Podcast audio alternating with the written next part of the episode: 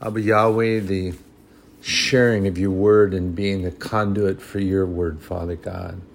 Boldness and uprightness and courage for my brothers and sisters that I, I seek for them, Father God, to share with them your word, your treasure, to do that thing that you've called us to do, Father God, to stand in the gap, to stand in the gap, to share that word, Father God, that comes from the gospel of you and Jesus Christ, Father God, for my brothers and sisters, their boldness, their courageous to stand upright. Abba Yahweh Aman. Yeshua Aman Paraklitas Aman.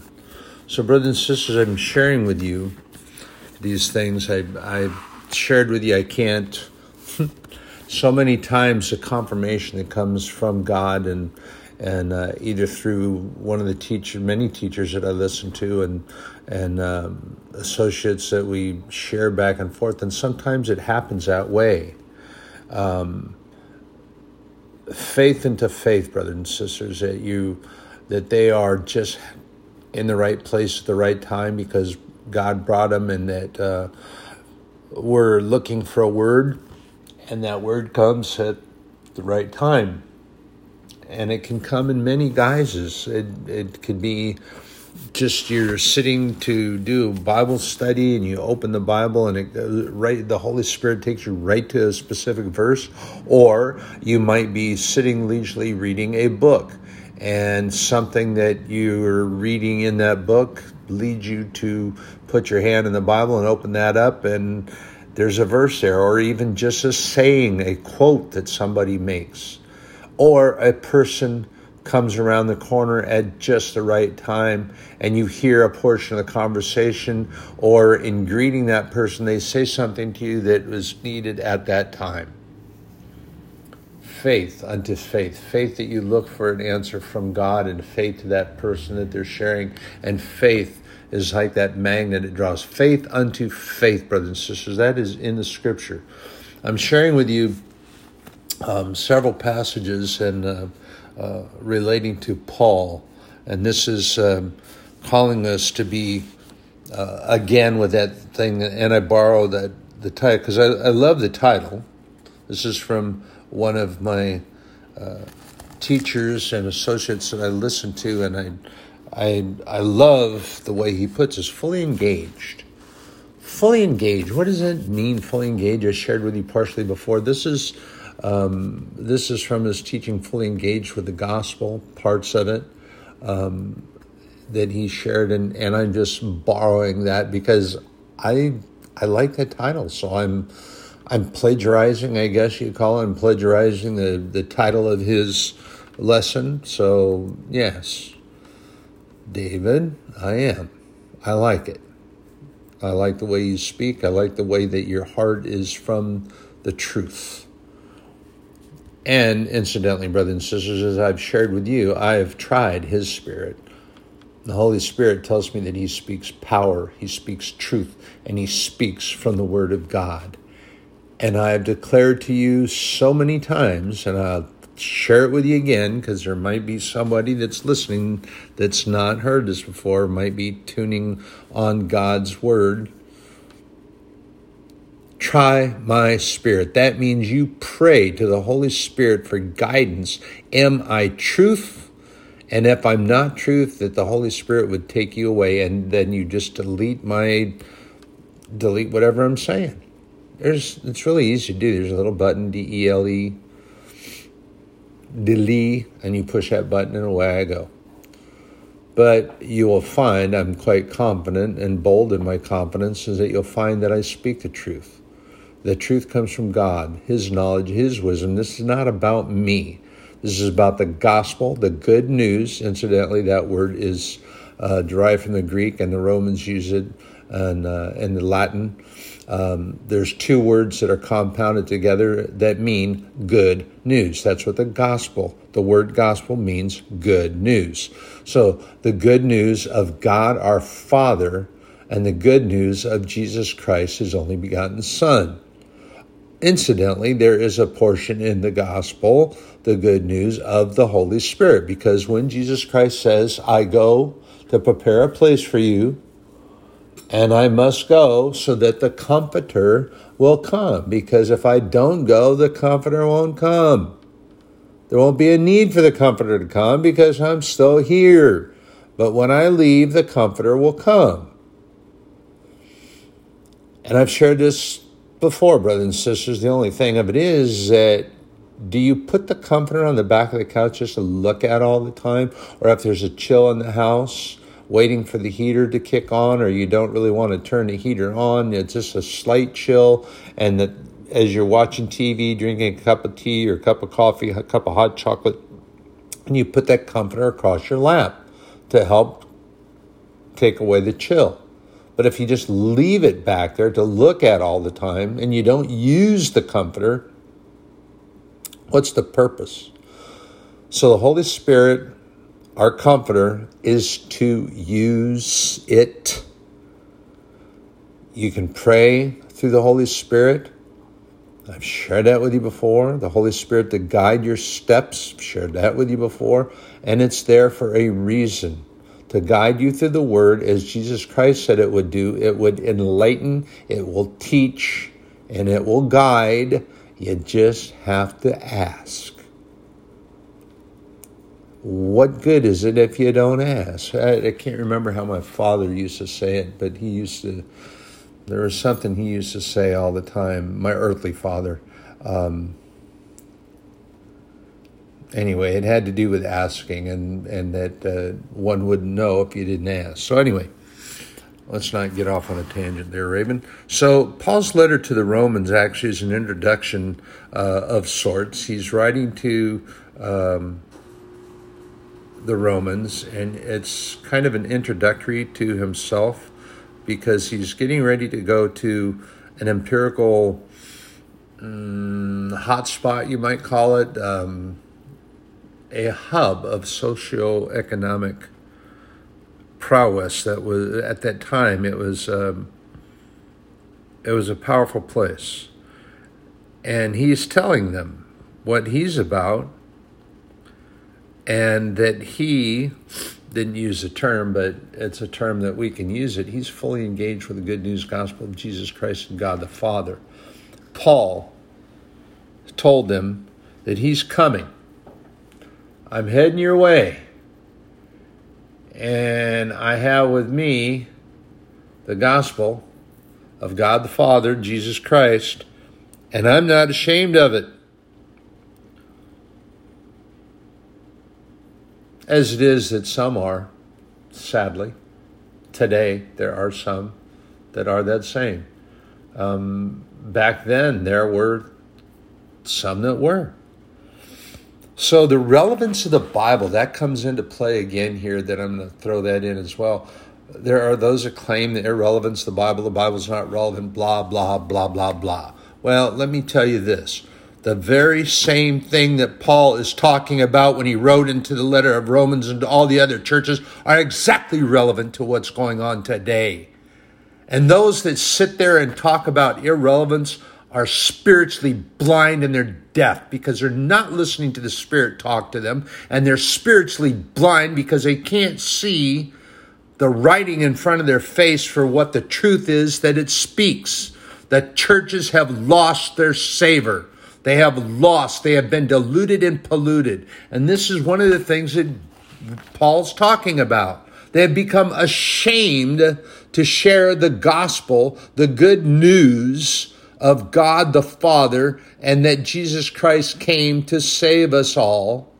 They have issues with the gospel, the good news and the truth. And there are those today that don't want to hear the gospel. And why is that? Because the gospel speaks the truth. And as I shared with you before, it was, I believe it was Plato, not Socrates. Yes, it was Plato who said that there, that no man is more hated than he who speaks the truth.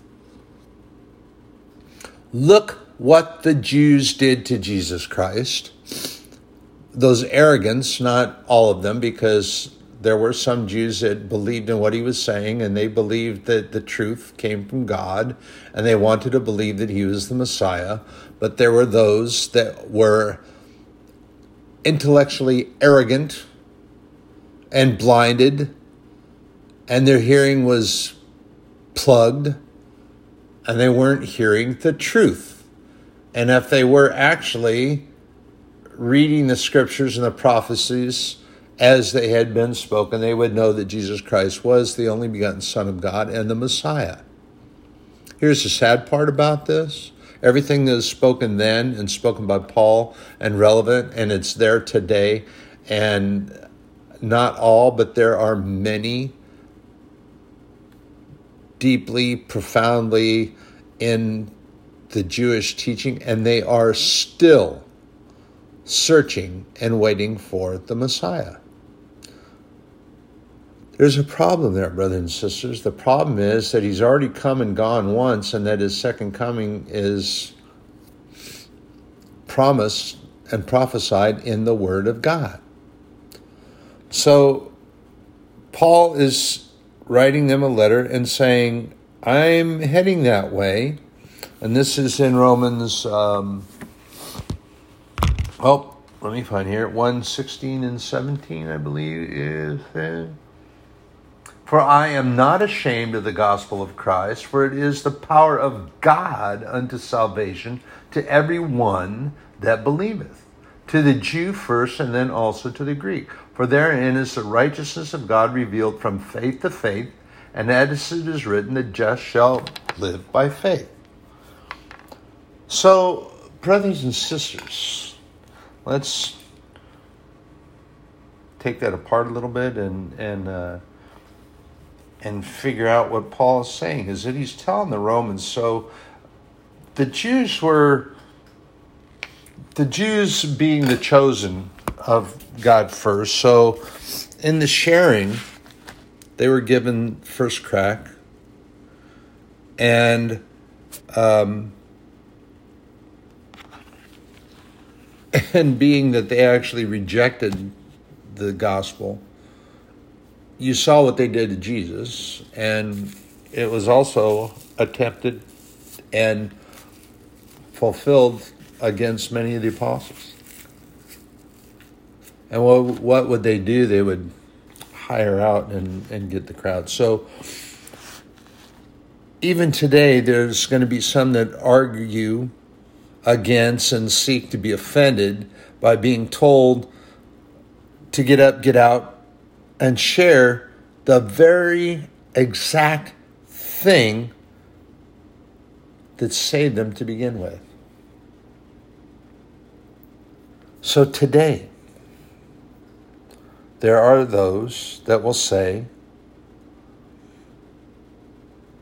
Yeah, the gospel of Christ was good news. I heard it and I accepted Jesus Christ and I'm saved. I believe in God.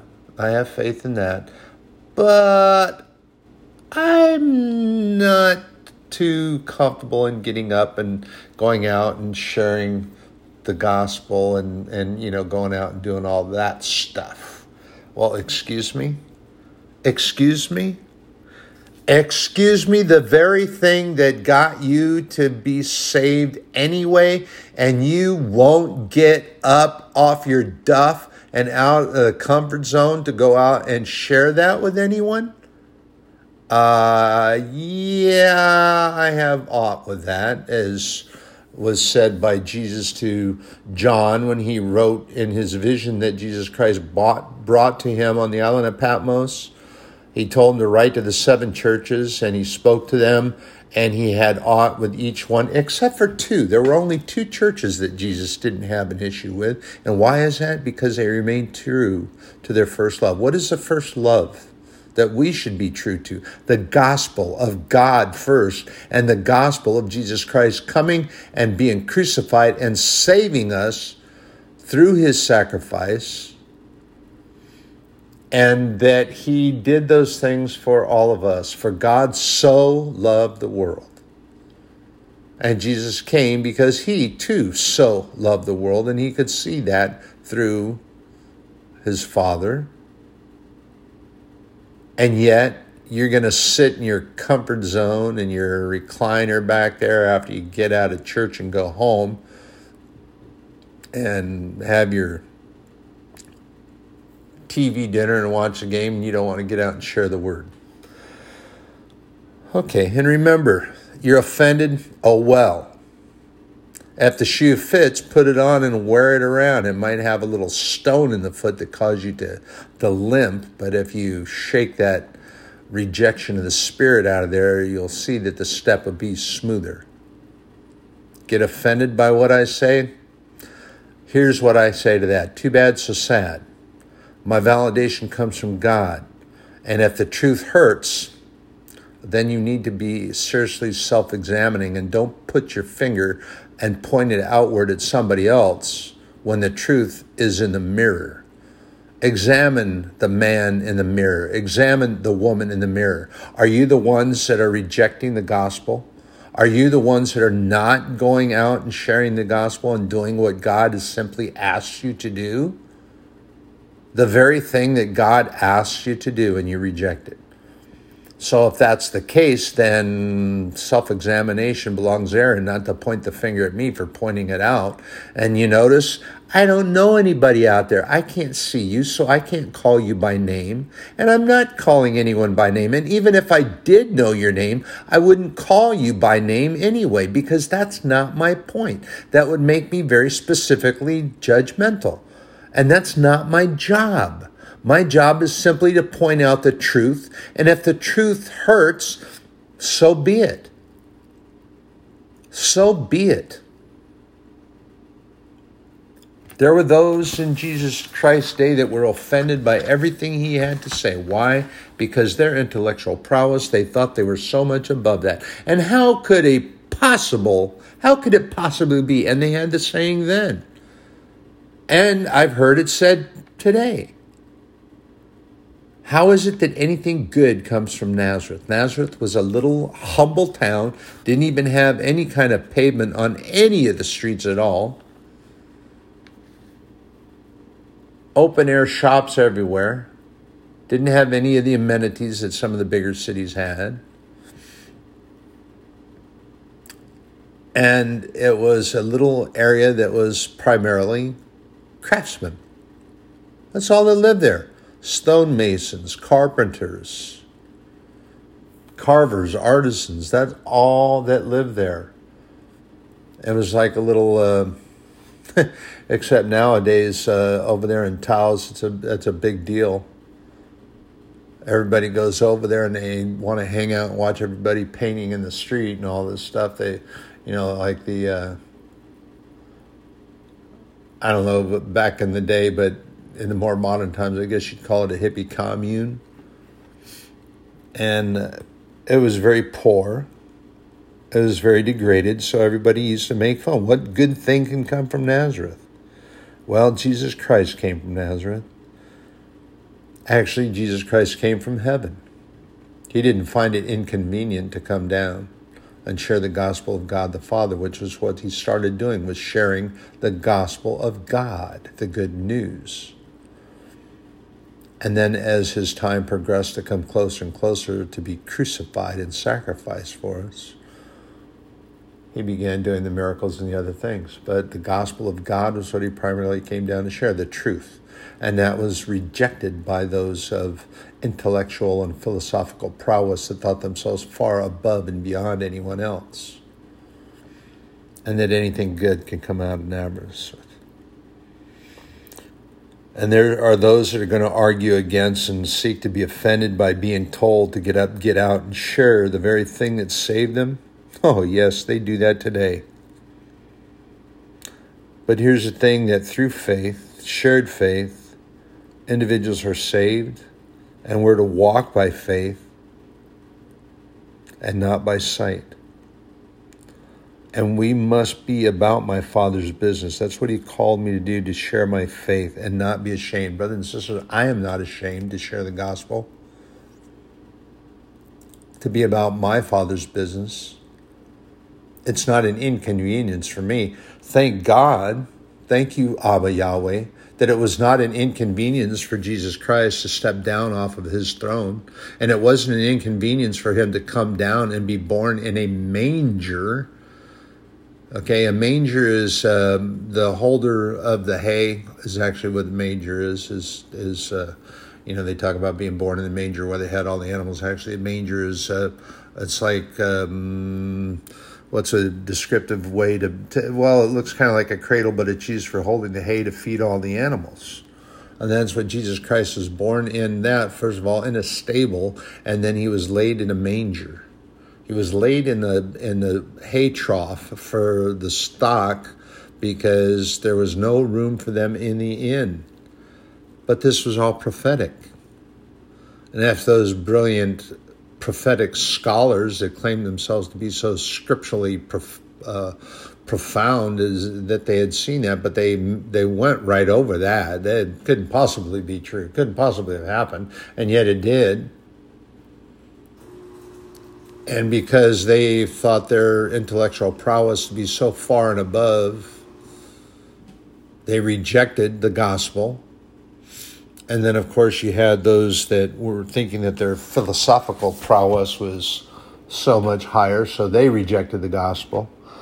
And this is what uh, Paul was writing to when he wrote to uh, wrote to his letter to Rome, basically giving them an introduction of who he who he is, who he was, and that Rome at the time was the uh, socio-economic hub. I mean, you had those uh, of the Roman Empire that were there, and the and the Jews that were there were so haughty and high and mighty in their intellect and teaching and their scholarly wisdom.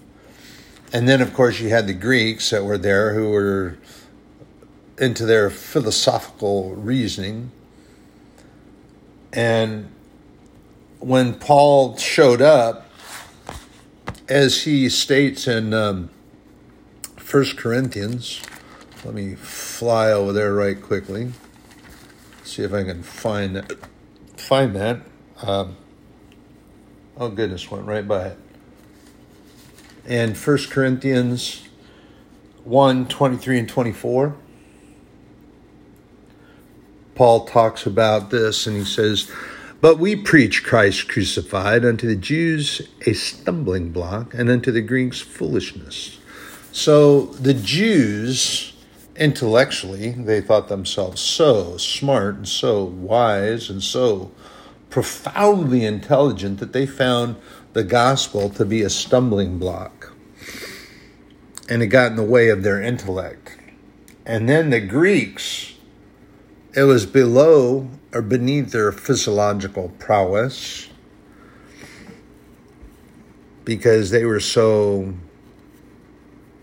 wise and scholarly in their ways of philosophy, and they found it beneath them. But unto them which are called both Jews and Greeks, Christ the power of God and the wisdom of God. And I'm going to read a little bit further because I actually like this passage here in 1 Corinthians. So I'm going to continue reading. Because the foolishness of God is wiser than men and the weakness of God is stronger than men. For ye see your calling, brethren, how that not many wise men after the flesh, not many mighty men, not many noble are called. But God has chosen the foolish things of the world to be confound the wise, and God has chosen the weak things of the world to confound the things which are mighty. So what's Paul talking about there in his letter to the church at Corinth?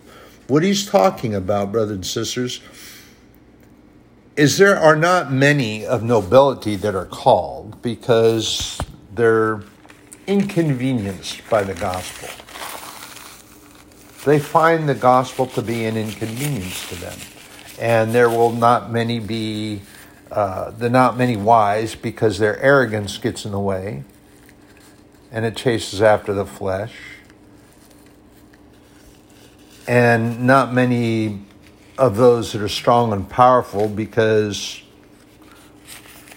their physical prowess gets in their way, their arrogance. And then you've got those that are, they feel themselves in their nobility, their upwardness. They the ignobility of the gospel. Oh, that's too far beneath me. I can't possibly share the gospel. Now, what's that all about? Well, first of all, phys- uh, philosophically, it goes contrary to all the teaching of the day that you had to climb and work your way up to attain God. And that was the teaching of the false gods. You had to climb your way up and make your way to the presence of that God or that deity. How could it possibly be that God, who created all things, would possibly reach down in love to lowly man, reach down here and try to lift him up and give him the opportunity of salvation through Jesus Christ, his Son? How could that possibly be? So the gospel is rejected for sociological reasoning. It's not acceptable in certain circles.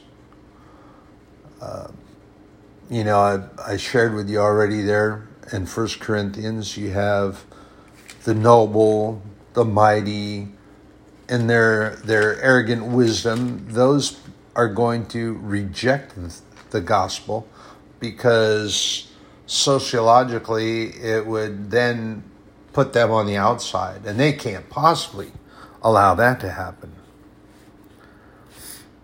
And that perceived ignobility of the gospel of God.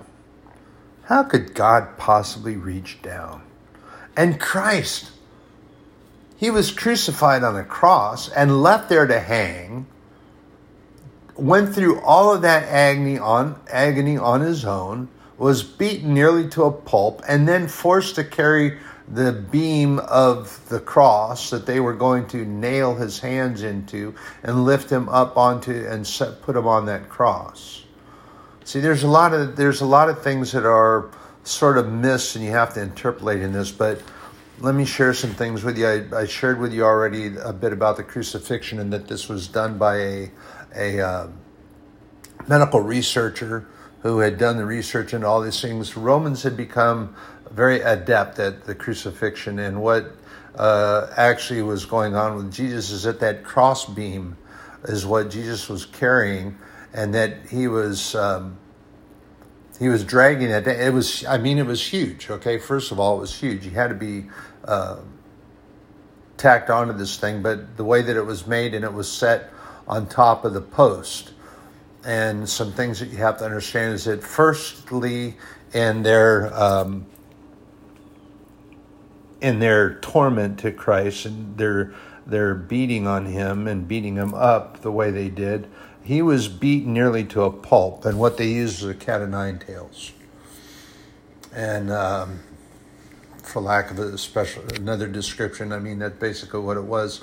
And inside the leather straps were uh, leaded beads and rather than just a regular beating like they did to anyone else, they took that and went to task on Jesus Christ as he was tied to a post in the middle so that everyone can see what was being done. And he was beaten until the flesh came from his body. And then the crown of thorns that they pushed down on his head, that they were making fun of him and had to have a crown. So they took this.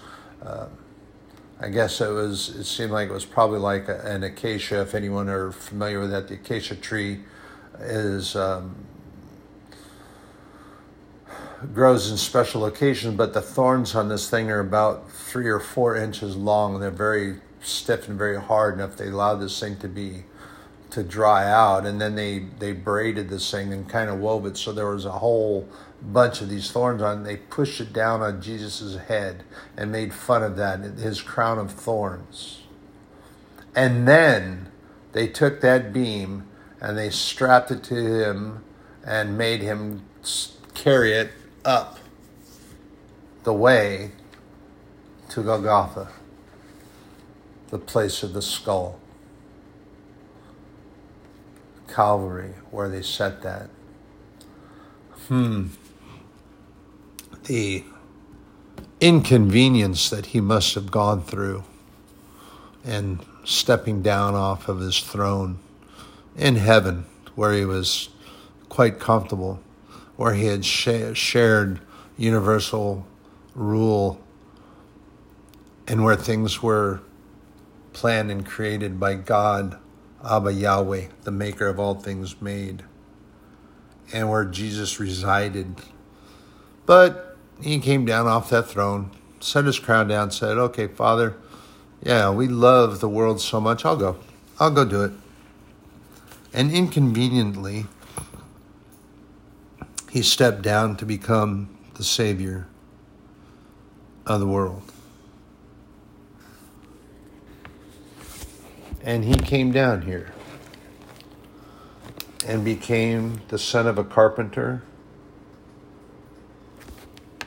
and came from the village of Nazareth. What good comes from Nazareth? Well, my Lord and Savior came from Nazareth. The Savior of the world came from Nazareth. The only begotten Son of God, my Father, came from Nazareth.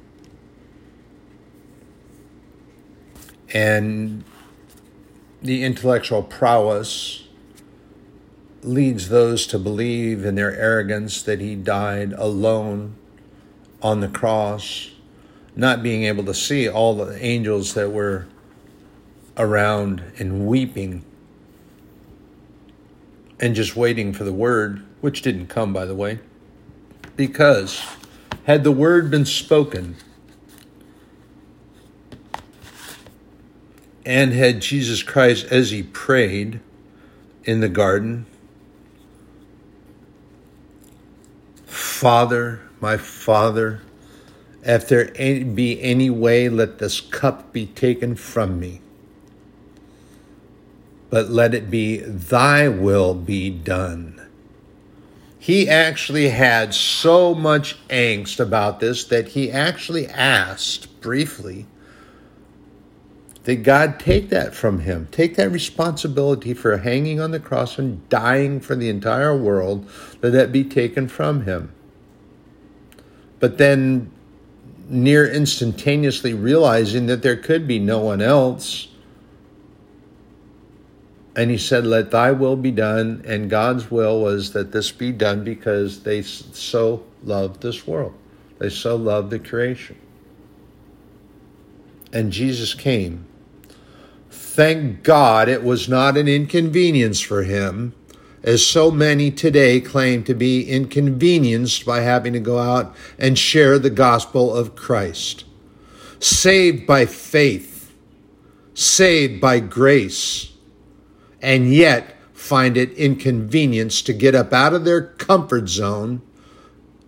Oh, the slothful, sluggardly claiming to that title the very ones that cause people to believe and see that the salt of the earth has been diluted. And the Christian term, the terminology Christian, Christ like, and of Christ, from Christ, has been so diluted and polluted. If the shoe fits, wear it. If you're offended, oh well. Turn me off and don't listen anymore. But the truth be told, there are those today that claim that it's an inconvenience for them to have to get up and get out of their house and go out in the heat of the day or the rain of the day and in the weather of the day. It's an inconvenience and they can't really do it right now, or then they find an excuse for not being able to do it on another day. I thank my Lord God in heaven above and thank you, Lord Jesus, that you were not inconvenienced to come down here. Let me share this with you, brothers and sisters. The Bible talks about faith unto faith. And it says in the scriptures where uh, Paul is talking about these things faith unto faith.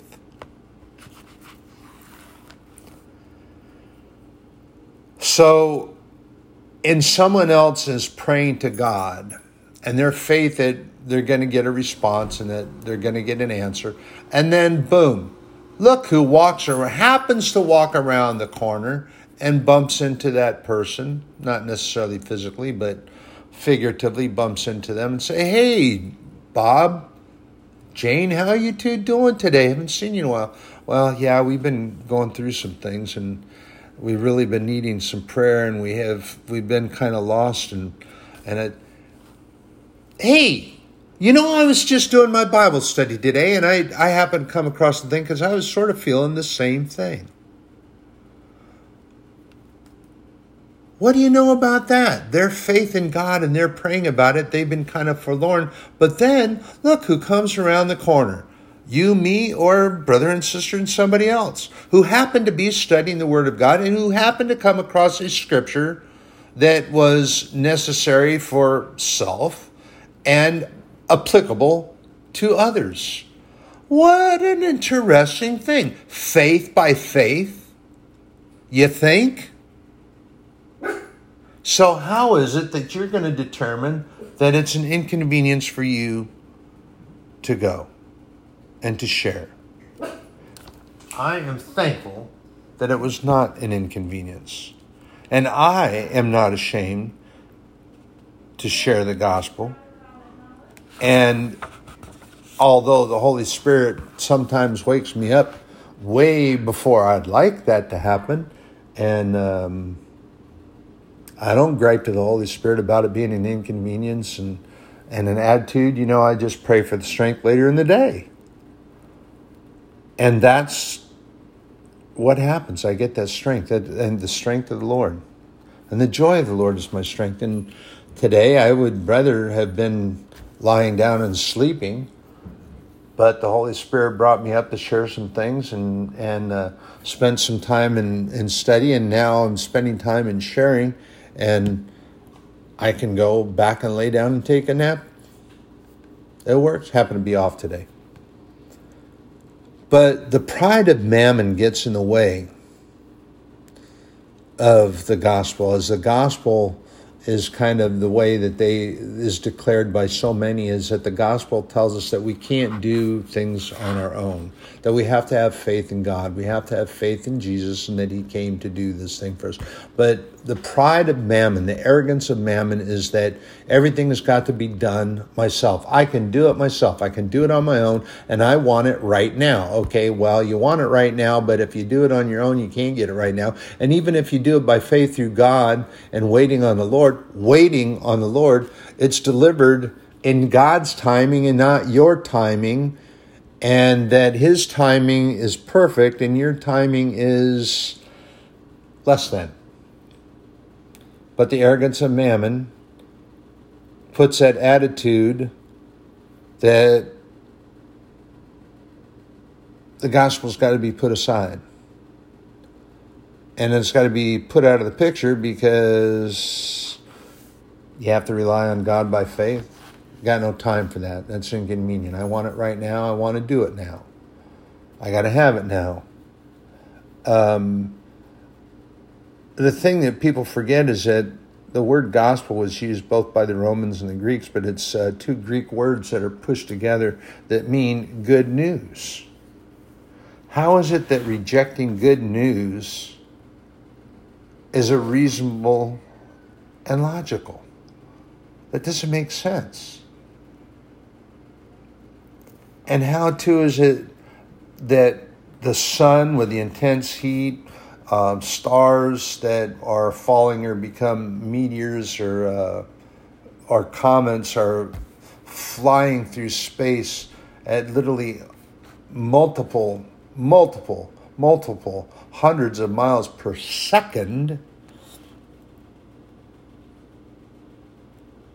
and that the power of tsunamis or volcanic eruptions, and none of those are declared as the power of God. Interesting. And the raising of Jesus Christ from the tomb after being crucified,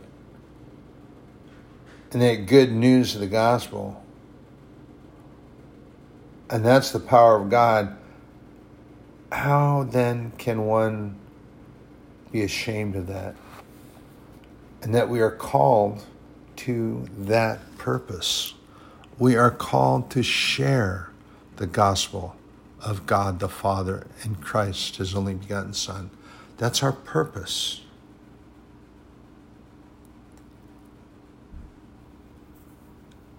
And he came to rescue us from ourselves, brothers and sisters, ourselves. Think about it and you read the words. John 3 16, for God so loved the world that he sent his only begotten Son, that whosoever believeth in him shall not perish, but have everlasting life. Perish from what? Remember, there's a difference. Perishing has nothing to do with dying, perishing has to do with the eternal separation from God and Jesus Christ and the Holy Spirit and our loved ones. So, what's going to keep that from happening, brothers and sisters? It's our choice. Our choice to either accept that Jesus Christ is the only begotten Son of Lord God our Father, maker of all things made, and that the Lord Jesus Christ came and sacrificed himself on the cross for that purpose, and that we have faith in God, and that the Holy Spirit is our comforter. And as Jesus Christ promised that I have to go and prepare a place for you, but the comforter will come. And that's what we have to believe about. That was a declaration of his love. And we have a couple scriptures I want to share with you, brothers and sisters. I'm going to flip over here to Acts. The book of Acts. And this is pretty important here. that we see in the book of Acts when Paul is getting ready to go out to, uh, they're getting ready. Remember that in the book of Acts, the apostles were all going out and doing all these things, and and that uh, getting all wound up and ready to go out and be in the mission field. And Acts 21 And it shall come to pass that whosoever shall call on the name of the Lord shall be saved. I'm going to read in verse 22 because this is pretty profound. I like this. Ye men of Israel, hear these words. Jesus of Nazareth, a man approved of God among you by miracles and wonders and signs, which God did by him in the midst of you, as ye yourselves also know. Him being delivered by the determinate counsel and foreknowledge of God, ye have taken and by wicked hands have crucified and slain. So that talks about and and there being that righteous indignation that's that is an example there and that they were only being a part of a plan but they took Jesus Christ who came inconveniently stepping down off of his comfortable throne and setting down his royal crown and came to this earth. Didn't gripe about it being an inconvenience, not until after he was going through all the angst and agony and being chased around by all these people looking to try to kill him. Oh, Father God, if there were any way possible that you take this cup from me for a moment and then immediately said afterwards, But thy will be done. and he went to the cross and was crucified. So in Romans 10 and 13, I share further a repeat. For whosoever shall call upon the name of the Lord shall be saved.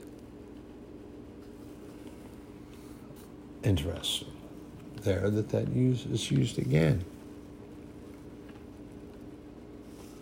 And yet they're talking again about those that didn't believe. How then shall they call on him who they have not believed? And how shall they believe in him of whom they have not heard? And how shall they hear without a preacher? And how shall they preach except they be sent? Interesting perception in both Acts and Romans, talking about the rejection of Jesus Christ in both terms, and that they were coming to share the gospel, and yet the gospel rejected, and that Jesus Christ came, and yet they crucified him and rejected what he was saying, and he was bringing to them the truth knowledge and wisdom of Lord God Almighty. And the preachers that come to share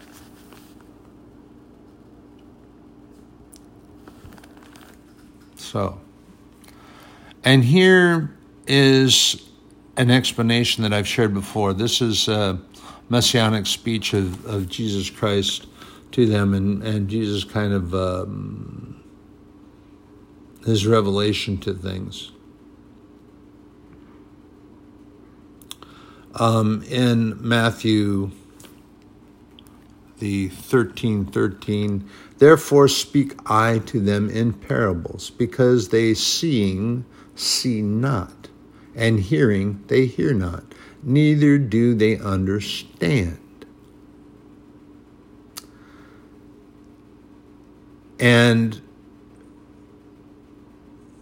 it's uh, interesting here he talks about the. Um, he talks about the vision of Isaiah and the prophecy of Isaiah and how Isaiah talked about hearing and shall not hear and seeing and yet not perceive. So, what Jesus was speaking of and what Isaiah was speaking of in his prophecy was actually spiritual sight and spiritual hearing. And this is what Jesus spoke to all the time. And that as I used to do as a child, if I didn't understand something that the teacher had shared, I would ask, I'd say, you know, and sometimes embarrassed, I didn't want to do it in front of people, so I waited and I'd go up in private to the teacher's desk or, you know, if in the back room, then I'd, I'd go in and I'd say, you know, I didn't understand. What, what do you mean? I would lean into the knowledge of the teacher. So, brothers and sisters, what I share with you is that we need to lean into the Word of God.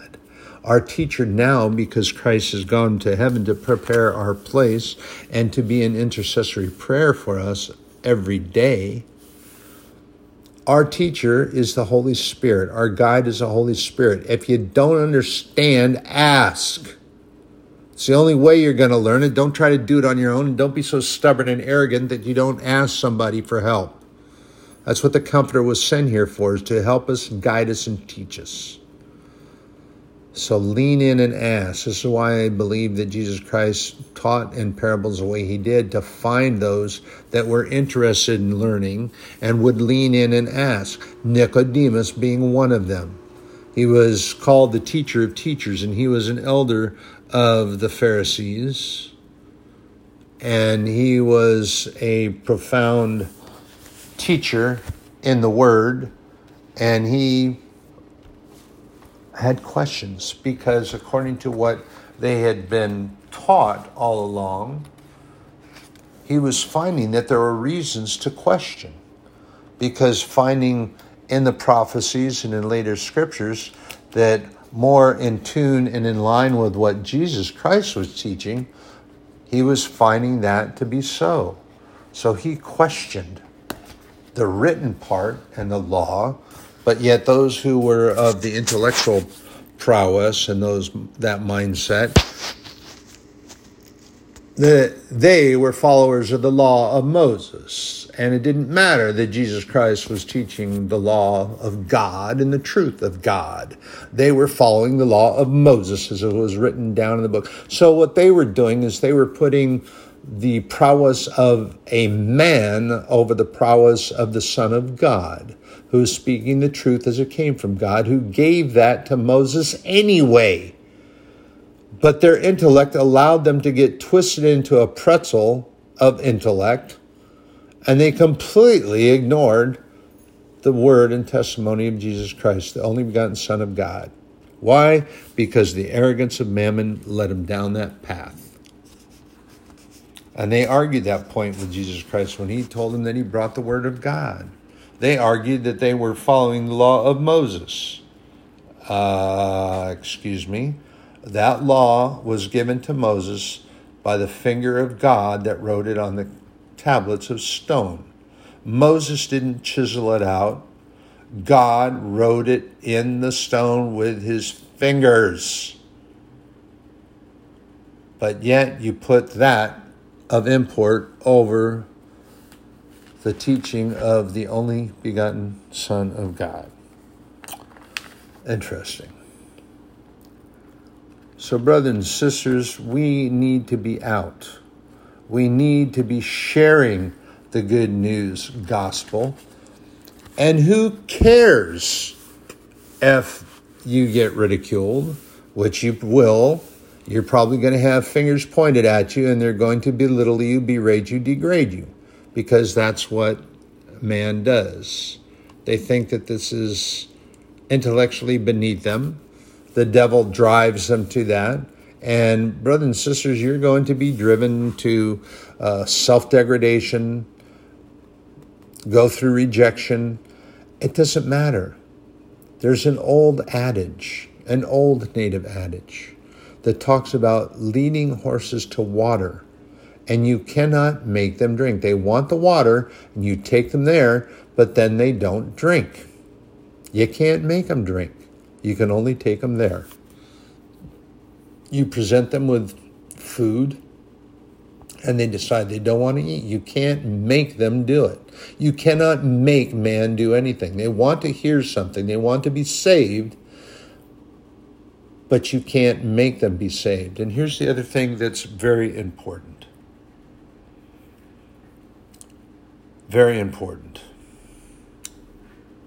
Um, in Ephesians 2 8 and 9, for by grace are you saved through faith. And then not of yourselves, it is in the gift of God, not of works, lest any man should boast. So, brothers and sisters, this very important aspect of the gospel, very important aspect, is that it's not through us. We do not save anyone. That's not our purpose. Our purpose is not to come and save anyone. We share the word, we plant the seed. God is the salvation. We put that in the person's mind. We set that in there. We plant that seed, and there will be the enemy that comes will plant the seeds of weeds to try to choke that out. And we pray over that person that we shared that word with. We pray over that person that in sharing that gospel that they would come to know Jesus Christ as the only begotten Son of God and have faith in God.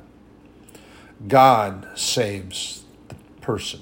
We plant the seed. And that's all that matters. That's all that it does take. Don't look to try to claim salvation over anyone that, oh, yeah, they got saved because I went and did this and I went and did that and I did this at this time and I went and talked to them. Uh, you just went over and talked to them. That's all you did. God saved them. They're seeking faith in that. Don't be bragging on yourself. Be patting yourself on the back. I'm a conduit of this truth and word and knowledge of God the Father, and that what I share is not from me, it is from God the Father. And He allows me to do this, which I am truly blessed for. But this is nothing to do about Raven. This is all to do about Lord God Almighty, Abba Yahweh, Yeshua, His only begotten Son. Praiseworthy, Father, Maker of all things Jesus Christ, his only begotten Son, Parakletos, the Holy Spirit, all praiseworthy. Not me. I'm just doing what God came and asked me to do because I am not ashamed of the gospel of God the Father and Jesus Christ, his Son. I'm not ashamed of it. I'll go out and share it and I'll talk to anybody that wants to hear about it. Brothers and sisters, all you have to do is look at some of my recordings here. The recordings that I make sometimes go because I get blather and I can't help it. And I have can't help it. Can't help it. So, brothers and sisters, and this is what, oh, goodness gracious, Holy Spirit just brought me right over here. Um, in John 9 and 4, I must work the works of him that sent me. While it is day, the night cometh when no man can work.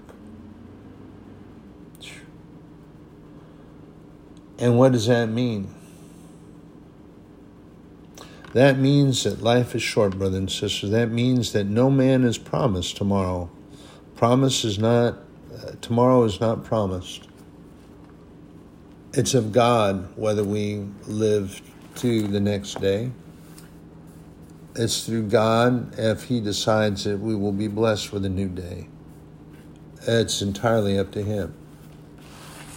But while I am here, and while I am blessed with breath and life and graced to have that, and mercifully allowed to draw it continually, then I must be about my Father's business. I am not ashamed of the gospel of God my Father and Jesus Christ. I'm not ashamed of it. How about you? Are you ashamed or embarrassed?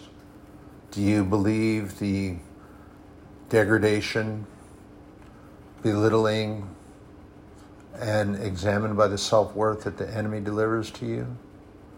Brothers and sisters, don't be. Walk by faith, not by sight. I love you. Have a blessed day. You are in my prayers, my going out, my coming in. Always, always, always.